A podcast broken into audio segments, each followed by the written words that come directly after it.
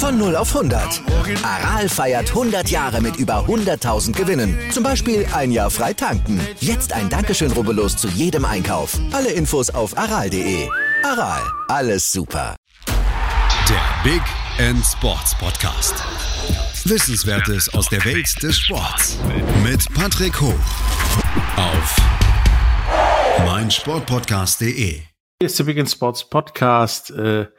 Heute mit Achim Braungart-Zink, Sportdirektor des Deutschen Minigolf Sportverband.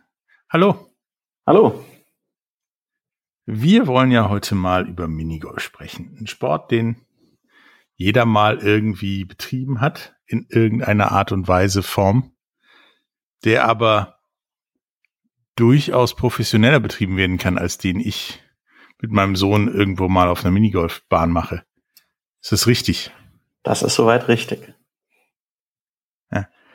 Wie ist denn Minigolf entstanden? Ich meine, Golf ist ja uralt, also gibt's ja schon so ziemlich ewig, und die ganzen Golfkurse sind ja auch mittelalterlich vom Alter her. Minigolf ist da noch nicht so alt, oder? Nee, Minigolf in der jetzigen Form mit diesen abgegrenzten Bahnen ist noch nicht so alt. Die ersten Bewegungen waren so Anfang des 20. Jahrhunderts, wo man so freie Bahnen in Amerika auf Hoteldächer zum Beispiel gesetzt hat oder so.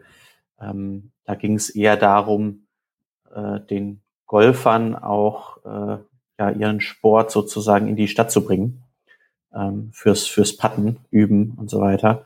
Und daraus hat sich dann Minigolf entwickelt. Der Ursprung liegt eigentlich in den 50er Jahren, als dann ein Gartenarchitekt sich ein Patent angemeldet hat für 18 normierte, immer gleich aussehende Minigolfbahnen, die er dann vermarktet hat.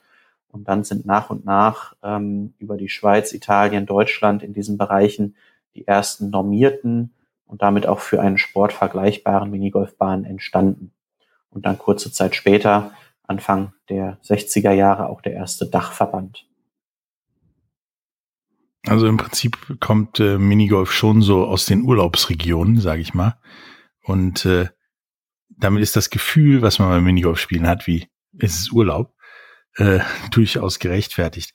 Aber was ist der Unterschied zwischen dem so quasi Urlaubsminigolf und professionelleren Wettkampf-Minigolf? Ich meine, wahrscheinlich nicht nur das Nichtbetreten der Bahn. Ja, das Nichtbetreten der Bahn, das gilt ja nicht überall. Das kommt immer aufs Bahnsystem an. Es gibt durchaus Bahnsysteme, die man betreten darf. Aber der hauptsächliche Unterschied ist, dass die Minigolf-Sportler immer darauf aus sind, jede Bahn wirklich mit einem Schlag zu schaffen und zu spielen und sich daraus auch ein gewisses Turnier-Equipment entwickelt hat, mit Turnierschlägern, mit einer Gummiseite, wo man dann auch mit Effet, also mit Schnitt, spielen kann, dass sich ein Ballmarkt entwickelt hat mit bestimmten Regularien, wo es tausende verschiedene Bälle gibt und der Minigolf-Sportler wirklich präzise versucht, durch Auswahl eines geeigneten Balles und durch das Ausprobieren verschiedener Schlagvarianten eine Möglichkeit rauszufinden, wirklich jede Bahn mit einem Schlag zu absolvieren. Das ist so das Grundziel. Und da spielt eine Menge Präzision eine Rolle. Also da lege ich den Ball nicht irgendwo mittig ins Feld, sondern da ist schon 1-2 Millimeter am Abschlagsfeld entscheidend. Also der Minigolf-Sportler ist da wirklich auf Präzision aus, dass immer wieder vom gleichen Abschlagspunkt in die präzise Richtung gespielt wird. Und da spielt natürlich dann neben dem Material auch die präzise Schlagtechnik mit Hand-Auge-Koordination, mit der richtigen Stellung zum Ball eine große Rolle. Und das lernen eben dann Minigolf-Sportler schon von klein an, wenn sie sich für den Sport interessieren, oft auch in Begleitung von Trainern aus dem Verein, sich da richtig hinzustellen und dann eben auch zu lernen, ihren Schlag und ihre Schlagtechnik, ihren Körper zu spüren und ja dann eben auch befähigt zu sein, präzise die Schläge auszuführen. Okay, nun sagtest du, Ziel ist, das Ding in einem Schlag einzulochen, den Ball. Klappt bei mir eher selten. Da gibt's Leute, die kenne ich, die sind besser, wahrscheinlich du auch. Das ist ja jetzt bei jedem Loch anders, oder gibt es da so diese Klassiker, die immer gleich aussehen? Ich meine, das ist ja beim Golf mit Sicherheit nicht so. Es gibt die Klassiker, die immer gleich aussehen. Tatsächlich wird jedem das berühmt-berüchtigte Netz etwas sagen, wo man über eine Schanze in ein Netz reinspielt. Das ist jetzt für einen Minigolfer die eher einfachste Übung, ja, da eine Eins zu machen. Aber beispielsweise so ein Salto zum Beispiel oder eine Schleife, also so eine liegende Schleife, die kennt man vielleicht als Hobbygolfer auch, als Hobby-Minigolfer, und kommt da vielleicht auch ganz gut zurecht, indem man nur 2 Schläge benötigt und ganz stolz drauf ist. Aber da wirklich ein Ass zu schaffen, also ein Hole-in-One sozusagen, das ist dann für den Minigolfsportler schon anspruchsvoller. Jeder schafft da auch im Minigolfsport eine 2, sag ich mal, aber ein Ass zu spielen ist dann schon etwas problematischer.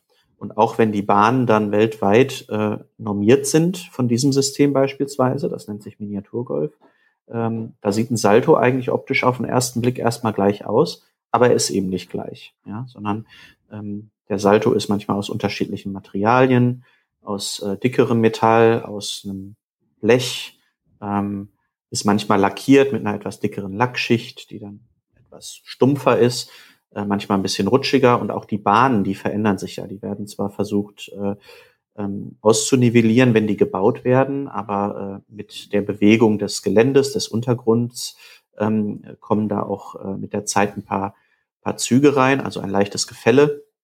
Und das muss man im Training dann eben auch lesen können und auf all diese Eigenarten, die die Bahn hat, dann seinen Schlag abstimmen. Das heißt, die gleiche Bahn, die kann überall auf der Welt stehen, aber ich spiele sie unter Umständen jedes Mal komplett anders. Okay, also der Grundgedanke ist der gleiche, wie kriege ich das Ding von hier nach in das Loch, weil ich weiß, wie diese Bahn theoretisch funktioniert, aber ich muss mir vorher überlegen, wie ist der Untergrund, wie sind die einzelnen Aufbauteile, oder? Ja, genau. Das ist das, was wir im Training machen. Also wenn irgendwo ein Wettkampf ansteht, dann ist es nicht so, dass ich, wie beim Tennis zum Beispiel, zu Hause auf den Tennisplatz gehe und dann irgendwie trainiere, sondern neben meiner Schlagtechnik, die ich überall trainieren kann, muss ich vor einem Wettkampf auch genau auf die Anlage fahren, wo der Wettkampf stattfindet, und gucke mir da dann eben die Gegebenheiten an und trainiere die Bahn so lange aus, bis ich mit dem richtigen Ball, richtigen Ablagepunkt, richtigen Anspielpunkt an der Bande gegebenenfalls die Variante für mich gefunden habe, wo ich sage, hier kann ich jetzt relativ sicher das Ass spielen. Und das mache ich an allen 18 Bahnen. Und dann gehe ich in den Wettkampf und hoffe, dass ich dann eben gut trainiert habe und auch die Schlagvarianten so ausgewählt habe, dass sie eventuell einen Ticken besser sind als diejenigen, die der Gegner austrainiert hat. Also ist das doch ein bisschen mehr als ich fahre mal zur Bahn. Ich glaube, 18 Mal einen Ball ins Loch und dann gucken wir mal, wer am wenigsten Schläge gebraucht hat. Ja, also der Aufwand ist wie bei jedem Sport, je kleiner ich anfange, habe ich viel Spaß und spiele ab und zu mal und spiele meine kleinen Turniere mal mit. Und je mehr es dann in den Spitzensportbereich reingeht, desto mehr Aufwand wird das, weil natürlich die Spitze auch sehr, sehr dicht ist, was die Leistungsfähigkeit angeht. Und da ist es dann so, dass, wenn ich jetzt mal für die erste Bundesliga zum Beispiel spreche, sind das meistens 2 bis 3 Trainingstage, die man vor dem Wettkampftag anreist, die man so circa 8 bis 10 Stunden täglich auf der Anlage verbringt und auch trainiert. Und dann eben der Wettkampftag. Und bei großen internationalen Turnieren dauert die Vorbereitung dann schon mal ja so 10 bis 14 Tage, bevor es dann in den ersten Wettkampftag reingeht, um wirklich alle Eventualitäten, auch Wettereinflüsse und so weiter beobachten und einberechnen zu können sozusagen. Du sagtest bereits Bundesliga. Das heißt, Minigolf ist ja nicht nur, wir treffen uns auf einer Minigolfanlage und zocken ein bisschen, sondern auch organisierter, professionellerer Sport. Wie viel Minigolfspieler in organisierten Vereinen, Teams gibt es denn ungefähr in Deutschland? Wir haben zurzeit 232 Vereine mit insgesamt 9.000 Mitgliedern. Von den 9.000 Mitgliedern sind etwa 4.000 auch aktiv für den Turnierspielbetrieb gemeldet. Die restlichen sind passive Mitglieder, wobei auch passive Mitglieder bestimmte Turnierformen, die wir anbieten, mitspielen können. Also die Aktiven sind dann wirklich diejenigen, die es im Ligenspielbetrieb mit einem relativ großen Leistungsgedanken betreiben. Und wie ist das? Werden das, ich meine jetzt Corona-bedingt wahrscheinlich eher weniger, aber insgesamt mehr, oder ist das stagnierend oder im Absteigen begriffen? Also momentan ist es wie bei vielen Randsportarten eher im Absteigen begriffen. Wir haben durch gezielte Breitensport- und Freizeitsportkonzepte seit 2016 es geschafft, diesen Trend aufzuhalten und stets mehr neue Mitglieder zu gewinnen, sodass wir zum Schluss auf einem Null-Modus waren und versucht haben, diesen Trend umzukehren. Das war unser nächstes Ziel, bis Corona kam. Also 2020 wollten wir eigentlich erstmals ein Plus in der Mitgliederentwicklung nach einigen Jahren wiederfahren. Und durch Corona kann man sich vorstellen, ist das Ganze schwierig geworden. Die Turniere sind ausgefallen. Es war schwierig für die Vereine, auch junge Spieler, die vielleicht gerade neu in den Verein eingetreten waren, überhaupt an den Verein zu binden und im Verein zu halten. Und dadurch, dass die ganzen Freizeiteinrichtungen Minigolf geschlossen waren, hatten die Vereine natürlich auch nur bedingt die Chance, letztes Jahr Mitgliederakquise zu betreiben. Nun habt ihr halt das ja gesagt, das Problem mit den Mitgliedern stagnierend bis sinkend. Nun gibt's aber doch gefühlt in jeder, sagen wir mal, mittelgroßen Stadt mindestens einen Minigolfplatz. Wie kann das sein, dass wir alle Minigolf kennen, Minigolfplätze, Kurse kennen, aber gefühlt keinen, der es spielt?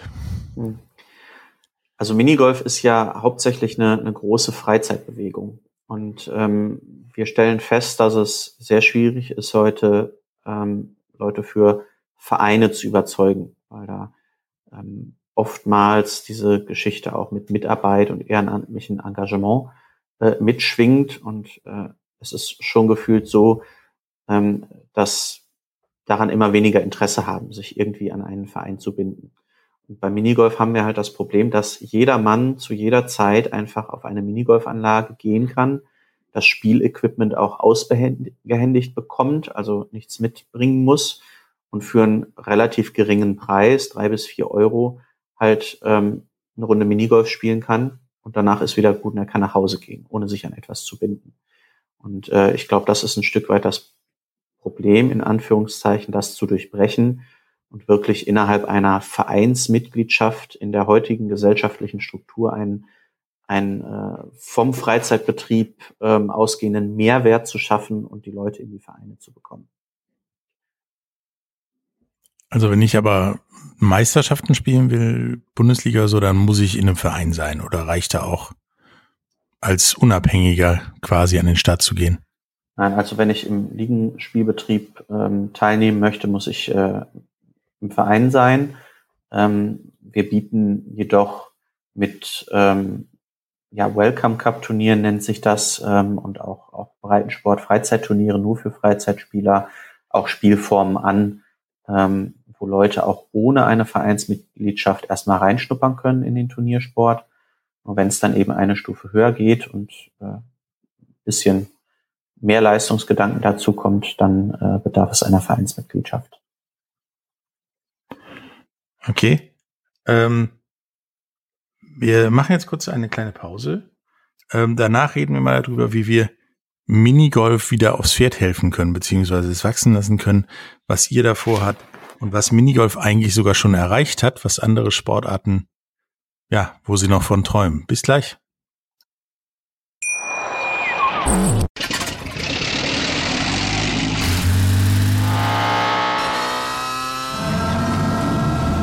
Von 0 auf 100. Aral feiert 100 Jahre mit über 100.000 Gewinnen. Zum Beispiel ein Jahr frei tanken. Jetzt ein Dankeschön, rubbellos zu jedem Einkauf. Alle Infos auf aral.de. Aral, alles super. Hallo, da sind wir wieder mit Achim Braungart-Zink, vom Sportdirektor vom Deutschen Minigolf Sportverband. Wir haben jetzt gerade darüber geredet, wie professioneller oder organisierter Minigolf-Sport stattfindet und dass es da Mitgliedsstagnationen beziehungsweise sogar absteigenden Ast gibt. Nun wollen wir darüber reden, wie wir das vielleicht hinkriegen könnten oder man das hinkriegen kann, dass das nicht so schlimm ist. Denn ihr wart ja auch schon mal oder seid auf eine anerkannte olympische Sportart. Also ihr könnt mal Olympischen Spielen theoretisch teilnehmen, wenn man euch lässt. Ihr wart auch schon mal bei den World Games. Was fehlt denn noch zum Minigolf bei den Olympischen Spielen? Denn gefühlt ist ja schon alles dabei. Ja, so ganz richtig ist das nicht. Die Regelungen haben sich ja mit der Zeit ein bisschen verändert. Minigolf war bei den World Games 1989 in Karlsruhe eine Präsentationssportart, was auch, denke ich, für den Minigolfsport sehr öffentlichkeitswirksam war. Mittlerweile ist es so, dass es zwar die Anerkennung in Deutschland gibt, als Spitzenverband im Deutschen Olympischen Sportbund, aber noch keine Anerkennung gibt von Minigolf beim IOC, also international. Und das ist der Schritt, den die World Minigolf Sport Federation, also unser Weltverband, momentan vollziehen möchte, ist dort in verschiedenen Organisationen aktiv und hat schon einmal eine Bewerbung auf Anerkennung eingereicht, die dann besprochen wurde und in Anführungszeichen nachgebessert werden muss. Der große Vorteil ist, dass wir über eine Organisation, das ist AIMS, das ist eine Vereinigung von unabhängigen nicht-olympischen Sportarten, dass diese Sportartengruppe vom IOC schon anerkannt ist. Ja, dass nicht in Frage steht, ob Minigolf Sport ist und anerkannt werden kann.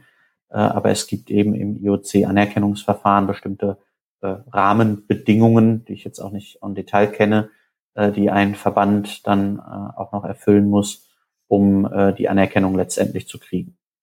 Und sobald das vollzogen wäre, wäre es möglich, dann auch an Olympischen Spielen teilzunehmen. Und das kann ja durch die neuen Regelungen, die es seit einigen Jahren gibt, jederzeit passieren, weil die Ausrichter von Olympischen Spielen selbst 5 Sportarten benennen können, die sie als Präsentationssportart mit ins Programm nehmen wollen für einen Zyklus oder für ihre Olympischen Spiele. Und wenn man eben in ein Land kommt, wo Minigolf gut verbreitet ist, könnte das natürlich auch passieren, dass dann Minigolf kurzfristig auch in so ein Programm als Präsentationssportart aufgenommen wird. Also das ist außerdem ist dieser Nachhaltigkeitsaspekt bei Minigolf, glaube ich, ein großer. Erstmal gibt es dann eine Minigolfbahn, eine neue, wenn noch keine da ist. Beziehungsweise sind ja wahrscheinlich zumindest die in Deutschland immer genügend da, um das zu stemmen. Ne? Ja, das ist richtig. Also vor allem in Europa gibt es viele Minigolfanlagen und auch einige, die eine gute Voraussetzung haben, dass sie so gebaut sind, dass man auch mit den schon vorhandenen natürlichen Gelände Tribünen für Zuschauer schaffen könnte. Also da gibt es schon Anlagen, die geeignet wären, in bestimmten Regionen. Und da ist der Nachhaltigkeitsaspekt, der, glaube ich, heutzutage eine immer größere Rolle spielt, auch bei Olympischen Spielen. Man sieht, was mit Sportanlagen in Sotschi und auch in Sarajevo aus den 80ern passiert ist. Glaube ich, ist eine nachhaltige Nutzung das A und O. Ja, also das definitiv so. Mit Moos und Tretminen bewachsene olympische Anlagen wie in Sarajevo braucht keiner. Und es gibt ja auch dann Beispiele wie in Griechenland und in Barcelona, wo da ist nichts mehr außer Moos und Gras und darunter ist ein Baseballfeld oder ein Schwimmbad teilweise. Nun ist ja Minigolf sehr verbreitet allgemein. Ist dieser Trend zu Sachen wie Schwarzlicht-Minigolf, 3D-Minigolf, was es da noch so alles gibt, dann nicht eher förderlich für euch oder eher hinderlich? Also für die Wahrnehmung von Minigolf an sich und für die Anzahl an Freizeitspielern, die das dann interessiert, ist das sicherlich förderlich. Eine Bewegung wie zum Beispiel Adventure Golf ist auch sehr förderlich, weil Adventure Golf auch ein Bahnsystem ist, was wir wettbewerbsmäßig spielen und das im Spielbetrieb des Weltverbandes und jetzt zukünftig auch bei uns, was als Spielsystem integriert ist. Bei den Schwarzlicht- oder 3D-Schwarzlicht-Minigolfanlagen ist es ein bisschen komplizierter, weil die in ihrem eigentlichen Zustand natürlich für uns keine Turnierbahn darstellen, ne, mit den Rahmenbedingungen. Das ist dann eher ein Trend, der wirklich sehr stark auf der einen Seite dem wirtschaftlichen Interesse ausgerichtet ist, des Betreibers, und auf der anderen Seite natürlich auf den Spaßfaktor der Leute ausgerichtet ist. Nichtsdestotrotz ist es ein Trend und wir nehmen wahr, dass sich Anlagenbetreiber, die sich diesem Trend anschließen, jetzt vermehrt Gedanken machen und sagen, okay, was ist, wenn dieser Trend vorbei ist? Wie kann ich meine Anlage nutzen? Und da haben wir jetzt in letzter Zeit vermehrt Kontaktaufnahmen gehabt, wo sich darüber Gedanken gemacht wird, wie muss so eine Schwarzlichtanlage konzipiert sein, um auch das Licht anschalten zu können und dann neben der Schwarzlichtnutzung auch eine sportliche Nutzung zu ermöglichen. Also da findet so ein Stück weit Umdenken statt. Und diesen Trend sehe ich dann auch wieder ganz positiv an, weil wenn eine Anlage auch für den Turnierspielbetrieb geeignet ist und der Anlagenbetreiber das auch bewusst kommuniziert, dann habe ich natürlich auch diesen Schwarzlichttrend mitgenommen und kann sagen, okay, ihr spielt Schwarzlicht und nächste Woche ist es Licht an, da ist ein kleines Turnier, wollt ihr nicht auch mitspielen? Ne? Also da kann ich das Ganze so ein bisschen vereinen. Das ist so der erste Schritt, der uns auch beim Thema Schwarzlicht voranbringt. Nun, als jemand, der viel gereist ist und ich glaube auch schon auf mindestens 2 verschiedenen Kontinenten Minigolf gespielt hat, ist mir durchaus aufgefallen, dass es einen riesen Unterschied gibt zwischen zum Beispiel nordamerikanischen Minigolfkursen, die, also wenigstens alle, auf denen ich war, mit Kunstrasen belegt sind, sehr schön angelegt, auch viel Spaß machen, da einfach nur drüber spazieren zu gehen. Und in Deutschland sind das ja meist so Asphaltwüsten irgendwo in dem Park. Ist das irgendein Unterschied oder ist das eigentlich egal? Und was ist dir da lieber, die Asphaltwüste oder das mit dem Kunstrasen? Also Asphaltwüste ist mir auf keinen Fall lieb. Also auch die Minigolfanlagen, die aus Betonbahnen bestehen, mag ich lieber, wenn sie schön mit der Natur im Einklang angelegt sind und auch die Rahmenbedingungen um die Bahn herum stimmen. Aus der Historie und meiner Minigolf-Karriere heraus kenne ich diese Bahn natürlich besser und weiß besser, damit umzugehen und das zu trainieren. Ich habe aber auch schon Adventure Golf, also das ist ja das, was in Amerika hauptsächlich steht, verschiedenste Formen von Adventure Golfbahnen, habe ich auch schon turniermäßig gespielt, auch sehr erfolgreich sogar gespielt. Und das ist ein Trend, den wir jetzt in Deutschland auch immer mehr haben. Also wir haben Hersteller, die hier fleißig Bahnen bauen. Ich glaube, in den letzten Jahren sind circa 100, irgendwo zwischen 120 und 150 haben wir mittlerweile bei uns in unserem Anlagenfinder auf unserer Homepage verzeichnet. Also das kommt immer mehr und wir sind jetzt auch mit Anlagenbetreibern in Kontakt, um auf diesem Adventure-Golf-System hier in Deutschland dann die ersten größeren Turniere, sagen wir es so, auszurichten.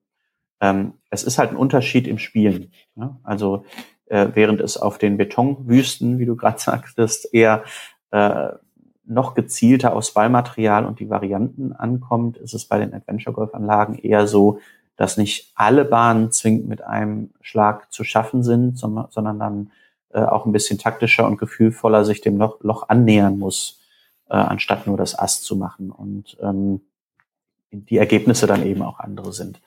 Und das Spielen natürlich auch, die Bälle rollen auf dem Kunstrasen anders, da muss man sich auch erst dran gewöhnen, Man braucht gegebenenfalls auch anderes Ballmaterial dafür, um dann da erfolgreich zu sein.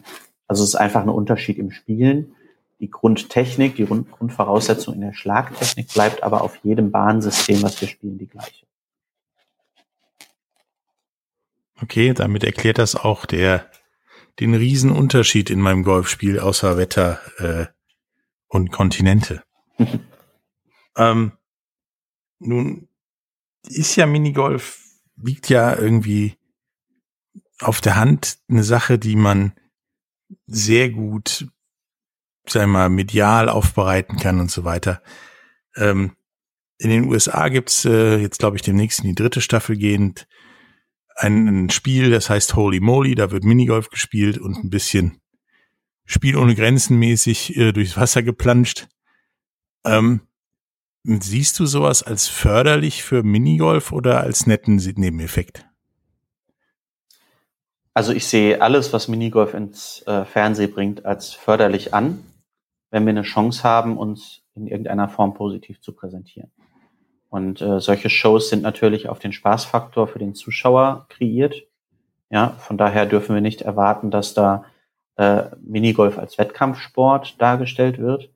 Aber wenn Minigolf die Möglichkeit hat, auch mit Kandidaten vor Ort zu sein, die dann mal neben dem ganzen Spaß auch ein paar Sätze zu dem Sport und was sie eigentlich oder wie sie Minigolf als Sport betreiben, verlieren können, dann erreichen wir damit eine große Plattform und gegebenenfalls auch durch dieses Showformat ein gewisses Interesse bei den Zuschauern, die es dann auch mal probieren. Von daher sehe ich das schon als förderlich an, ja. Okay. Die Frage ist ja jetzt grundsätzlich, wie kriegen wir Minigolf aus der Spartenecke der Spartensportarten sozusagen. Gibt es da irgendwelche Pläne wie Minigolf im Schulsport oder ähnliches? Ja, also wir haben zwei Konzepte, die wir momentan nachhaltig betreiben. Das ist einmal ein sogenannter Breitensporttag, so nennen wir es intern, wo wir quasi ein Spielkonzept haben mit Jokern. Ja, also wo Freizeitspieler über den Einsatz von Jokern, ähnlich wie bei Wer wird Millionär, die Möglichkeit haben, ihr Ergebnis zu verbessern, wenn sie diese gezielt einsetzen. Und wir stellen unseren Mitgliedsvereinen und auch freien Anlagenbetreibern, wenn sie Interesse haben in der Akquise, ein komplettes Paket zur Verfügung aus Werbematerialien, aus Pokalen, aus Medaillen. Sie müssen sich dann nur für dieses Konzept quasi anmelden. Und kriegen das dann geliefert und müssen es durchführen. Und da steht dann halt unser Logo dahinter, unser Logo drauf. Wir liefern Musterpressemeldungen mit und so versuchen wir eben Minigolf durch ein spaßiges Spielsystem, was aber trotzdem ein bisschen auf den Wettkampf ausgelegt ist, den Freizeitspielern näher zu bringen, ja, und damit auf uns aufmerksam zu machen. Das hat in den letzten Jahren wirklich gut funktioniert und ist eines der Konzepte, wo wir es eben auch geschafft haben, unseren Mitgliederverlust zum Stagnieren zu bringen, also den Trend umzukehren bis hin zu der Null. Und das zweite ist, wie du schon sagtest, ein Schulsportkonzept, was sich Schulsportbox nennt, was bei uns in der Deutschen Minigolf Sportjugend, also in der Jugendorganisation im Verband angesiedelt ist, wo sich der dortige zweite Vorsitzende Breitensport massiv drum kümmert, das zu verbreiten. Und da sind wir mit vielen Schulen in Kontakt mittlerweile, die Minigolf als Schulsport anbieten. Das heißt, da gibt es so eine Mappe von uns bereitgestellt, wie kann ich mit Materialien aus der Turnhalle geeignete Minigolfbahnen bauen, wie kann ich Minigolf als Sport im Schulsport integrieren, also diesen sportlichen Aspekt hervorheben.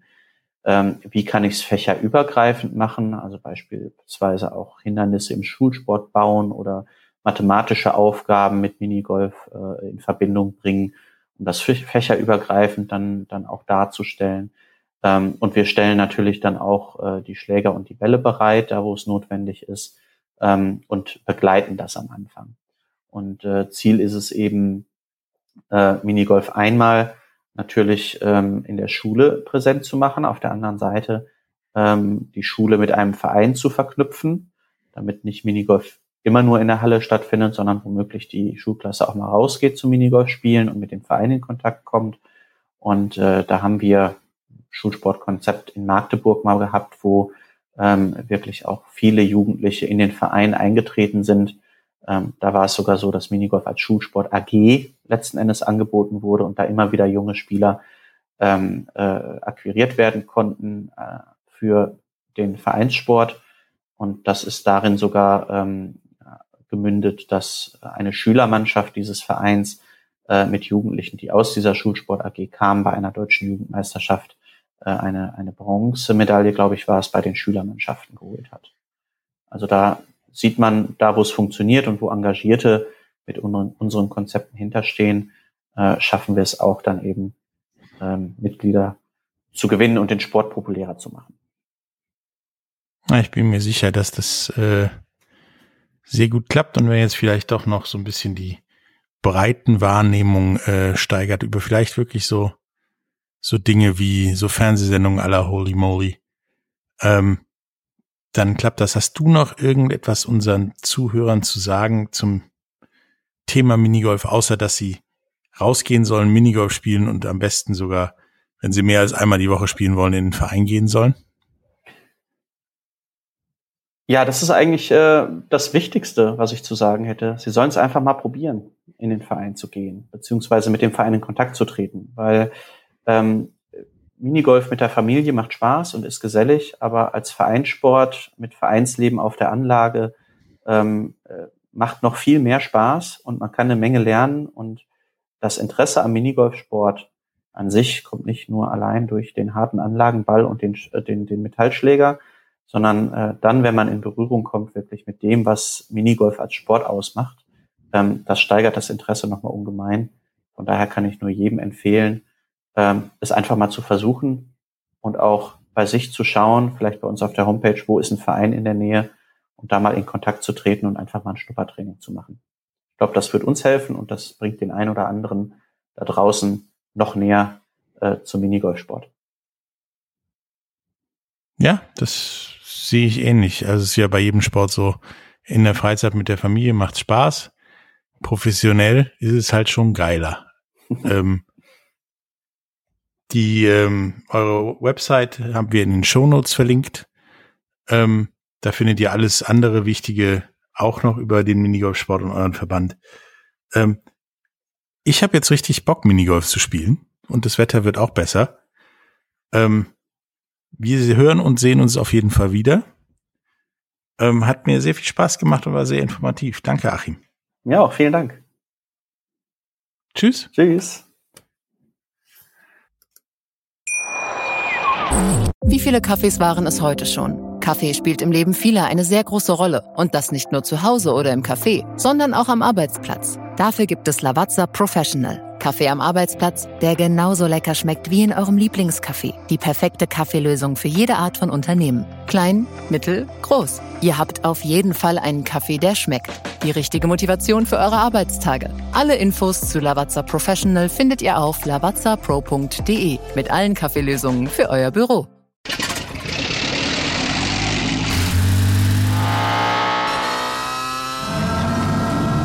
Von 0 auf 100. Aral feiert 100 Jahre mit über 100.000 Gewinnen. Zum Beispiel ein Jahr frei tanken. Jetzt ein Dankeschön, rubbellos zu jedem Einkauf. Alle Infos auf aral.de. Aral, alles super. Der Big End Sports Podcast. Wissenswertes aus der Welt des Sports. Mit Patrick Hoch. Auf meinsportpodcast.de.